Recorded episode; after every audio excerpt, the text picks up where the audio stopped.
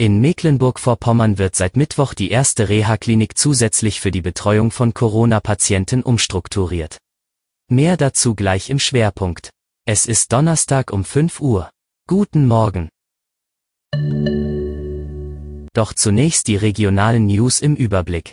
Ein Großteil des Diebesgutes aus dem Einbruch in das Müser Freilichtmuseums ist durch einen Zufall wieder aufgetaucht.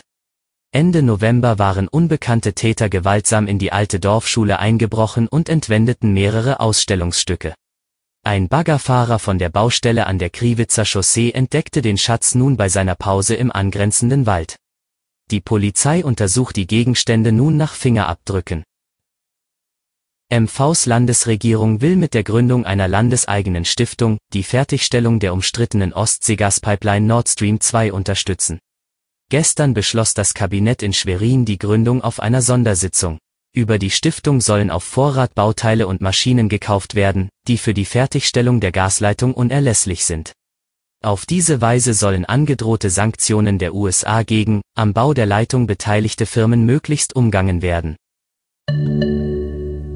Zum Schwerpunkt. Seit gestern wird die Fachklinik für geriatrische Rehabilitation in Neubrandenburg als erste im Nordosten zusätzlich für die Betreuung von Corona-Patienten umstrukturiert. Dabei handelt es sich um die Fachklinik für geriatrische Rehabilitation in Neubrandenburg. Dort waren am Dienstag 15 Patienten und 8 Mitarbeiter positiv auf das Coronavirus getestet worden.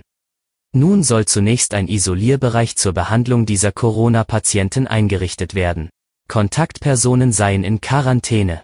Neue Reha-Gäste würden nicht aufgenommen. Einige Reha-Patienten seien vorzeitig nach Hause geschickt worden. Das Neubrandenburger Klinikum ist die größte Klinik an der Seenplatte und betreut bislang 60 Corona-Patienten im eigenen Haus, davon 10 auf der Intensivstation. Es hat damit eine der höchsten Auslastungen bei Corona-Patienten unter den großen Krankenhäusern im Nordosten. Das war Ihr Audiosnack.